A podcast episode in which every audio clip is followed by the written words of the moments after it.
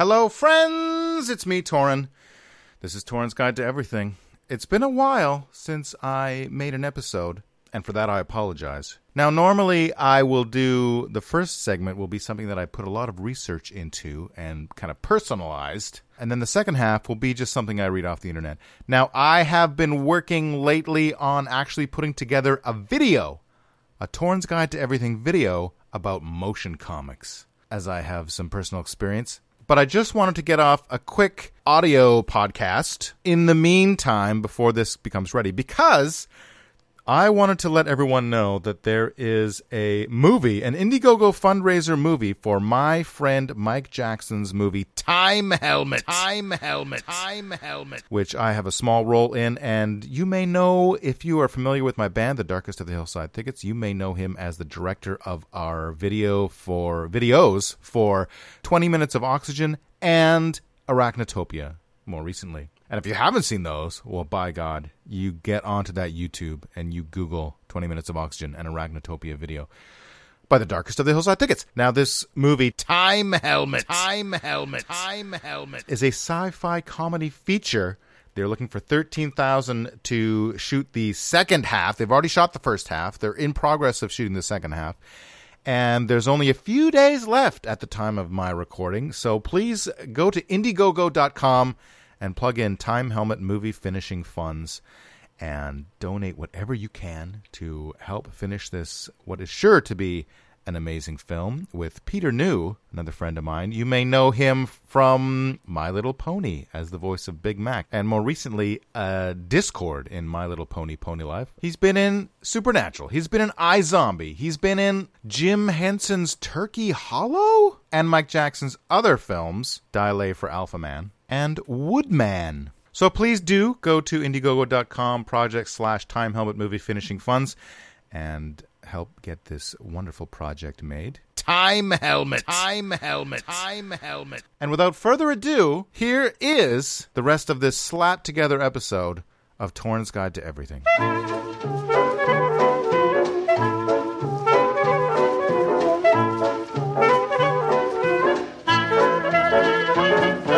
Here's a fun one. This comes from ConnecticutMag.com. Eric Ofgang is the author, March 18th, 2020. The title is How a Bloodthirsty Hybrid Beast Terrified Townsfolk in the 60s. The Glawackus had returned. The strange half cat, half dog creature with a bit of bear thrown into the ungodly mix was prowling the woods of Essex, thirsty for blood. Blood? Blood. First spotted in the Connecticut wilderness decades earlier, rumors and apparent sightings had persisted over the years in Connecticut and beyond. But this was different. On September 15th, 1966, the New Era, a weekly newspaper out of Deep River, described how several people, including First Selectman Escott McWhinney, saw the beast now dubbed the Glowacus, with an O instead of an A, Glowacus. The newspaper the newspaper. The newspaper even ran a blurry photo. By the end of the day, the population of Essex was in a panic, Batman. Stephen Gencarella, or Gencarella, writes in Spooky Trails and Tall Tales, Connecticut. Gencarella, a Connecticut resident and professor of folklore studies at the University of Massachusetts, continues School children were frightened. Concerned teachers, parents, and citizens lit up the switchboard at the station and the town hall, and organized parties of terrified hunters were out in the woods with guns loaded. The first sightings of the Glawackus occurred around January 1939 in the woods and fields of Glastonbury. That winter, pets and livestock turned up mutilated. There were large tracks in the snow. Some residents reported hearing a terrifying, unearthly scream. Others saw a strange looking creature, but descriptions of it varied. There was talk that it might be a mountain lion, a large bobcat, or some other predator. Then, the media circus began. While some local newspaper accounts were straightforward in their coverage of the mysterious beast, the Hartford Courant got spirited in its descriptions. A January 15th story about a hunt for the creature dubbed it the Glastonbury What Is It? and began with a poem. Say, did the fearless hunters pick up the beastie's spoor while trekking through the jungles with steps alert and sure? Three days later, on January 18th, Courant editor Francis King ran the infamous headline Guffaws of Glastonbury Glawackus greet gloomy gang of gunners. The Glawackus name was a combination of Glastonbury and wacky, with the Latin us ending to make it sound more scientific. With its new name, the Glawackus found fresh popularity and was written about in outlets across the country. The missing animals in Glastonbury were no hoax. No, no, no. At least two dogs were killed, more were injured, and livestock disappeared. Tourists flocked to town to try to glimpse the beast, and there were Glawackus dances and Glawackus themed competitions of various kinds. Within a few months, hoopla surround sounds like its own monster. Hoopla surrounding the beast died down. According to some reports, the source of attacks on town animals had been an emaciated brown dog that was ultimately captured in a bear trap and killed. But the legend of the Glawackus did not die a dog's death. By spring, it was on the move again. On April 1st, the Springfield Republican ran the headline Intrepid explorers to track down horrifying ectoplasmic Glawackus. The first hunt took place at the Indian Oven Cave in Millerton, New York, just over Connecticut's western border. The April 1st publication should have been a tip off that something wasn't right, but coverage of the intrepid explorers and their hunts over the next few weeks appeared in newspapers throughout New England and beyond. As part of the hunt, a woman was lowered into the cave to bait the Glawackus. King Kong was released six years earlier, and many members of society apparently still believed that unusual animals were drawn to beautiful women.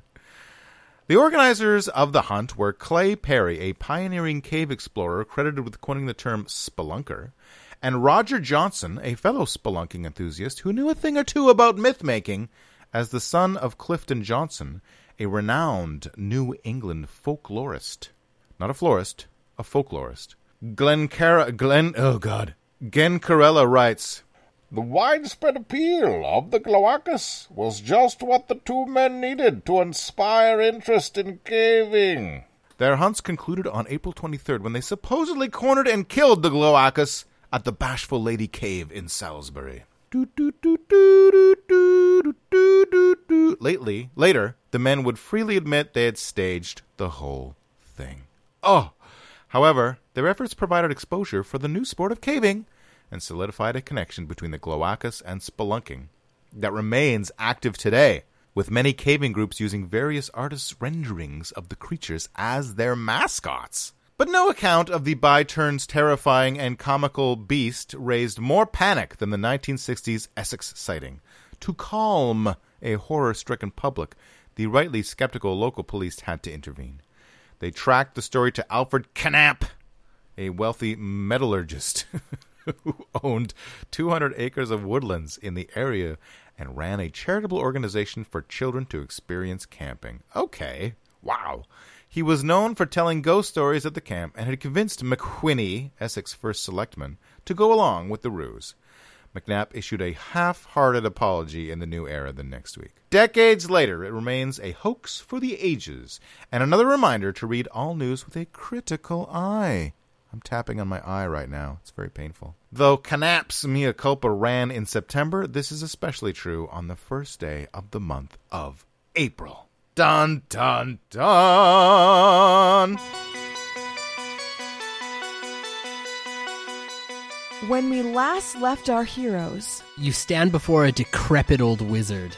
Adventurers, your next quest is to convince the listener to subscribe to the Dungeons and Dragons live play podcast, adventure.exe. Roll initiative.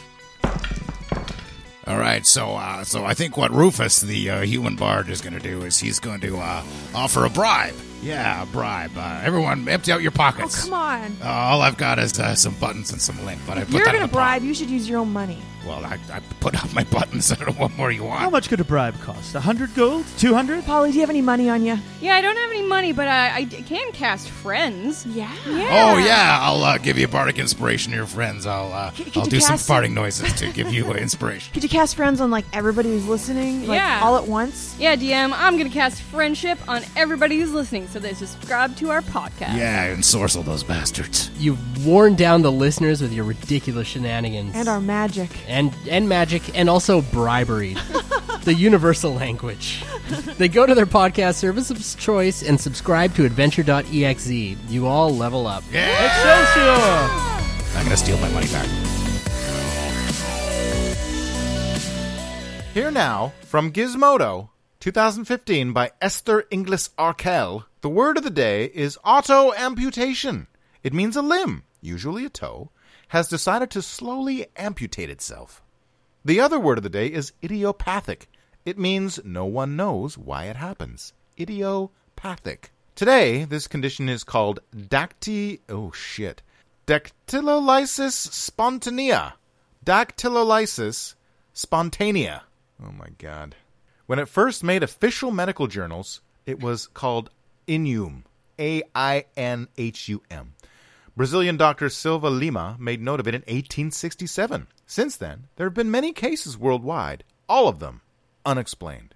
First, a little band of tough tissue forms around the base of the pinky toe. Usually, the band forms on each pinky toe because why not have horrors be symmetrical? Eventually, the band gets smaller and tighter, and the toe swells up. The toe, naturally, hurts, but there is nothing amiss with the rest of the person.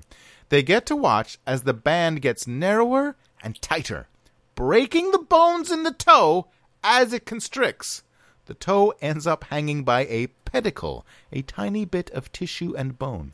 Eventually, even that gives up the ghost, and the toe drops off. The process, or process if you're American, can take years. There's no treatment other than hacking off the toe at the start in order to save pain and time. No one has any idea why it happens. The most anyone knows is that it tends to happen more frequently to people in the tropics and people of African descent. But since doctors don't know the cause, there's no way to be sure you won't wake up one morning and realize that your own toe is defecting. Isn't that interesting, people? Thank you for listening. I have been Torin, your guide to these these everythings. Stay tuned for an announcement on my motion comics video episode. And once again, Indiegogo.com slash time helmet. Time helmet. Time helmet. Movie finishing funds. Thanks for listening. Be safe out there. Wear your masks. Watch out for wildfires if it's that time of year. And I'll see you on the internet.